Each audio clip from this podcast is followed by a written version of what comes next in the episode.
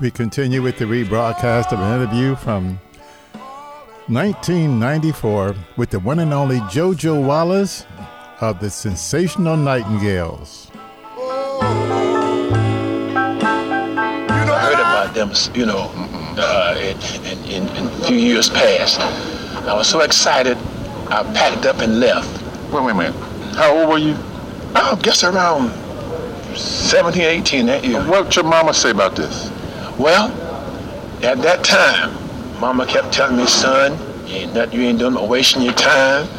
And and she was wasting her voice telling me that because I was going in there. it's funny how they tell us and we got to sit in our head. She don't know what she's talking about. I'm going. I, I'm going to make it one way or the other. But I didn't know it was going to take Jesus Christ to make it. But then mother saw the determination that we had. She got on her knees with the praying and we went. I left. Got down there. The first stop we made was to Spartanburg, South Carolina, to pick up Willie, Willie Bill Woodruff and he was at the flower shop. Why does that name ring a bell? Willie no.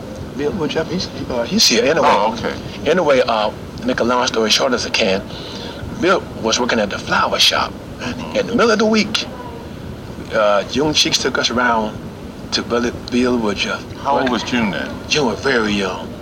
And boy would sing, could sing a journey off the cross, maybe. Didn't know when to stop. Didn't know when to stop. That's the truth. So we got to Bill, and Bill immediately, he was so impressed.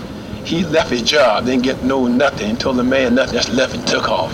Now, wait a minute. back since. Wait a minute. Left his little pay there. now, wait a minute. there was an excitement back in those days. Yes. Um, your opportunity you know, the secular artists was out there at that time. They were singing and, and making right. money and sleeping during the day. Right. So the gospel people thought, hey, we can do this. We can uh-huh. sing for the Lord and we can rest during the day too and get up and sing at night. Uh-huh. And we didn't care about the money. That's what I'm talking about. It wasn't that important. It was the just the idea of getting out there singing and meeting other singers. It was something. It was like money was secondary. You probably, oh, I mean, I bet there was times when y'all had but 20 cents between Listen, Brother Carl the baser, mm-hmm uh, uh, at that time, Dorothy uh, Love Coates' husband. We split 50 cent.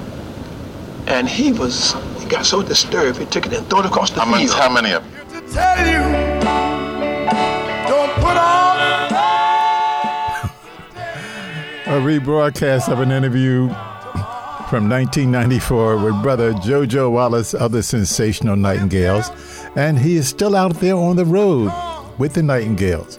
I'm Linwood Heath. We'll be back in a moment.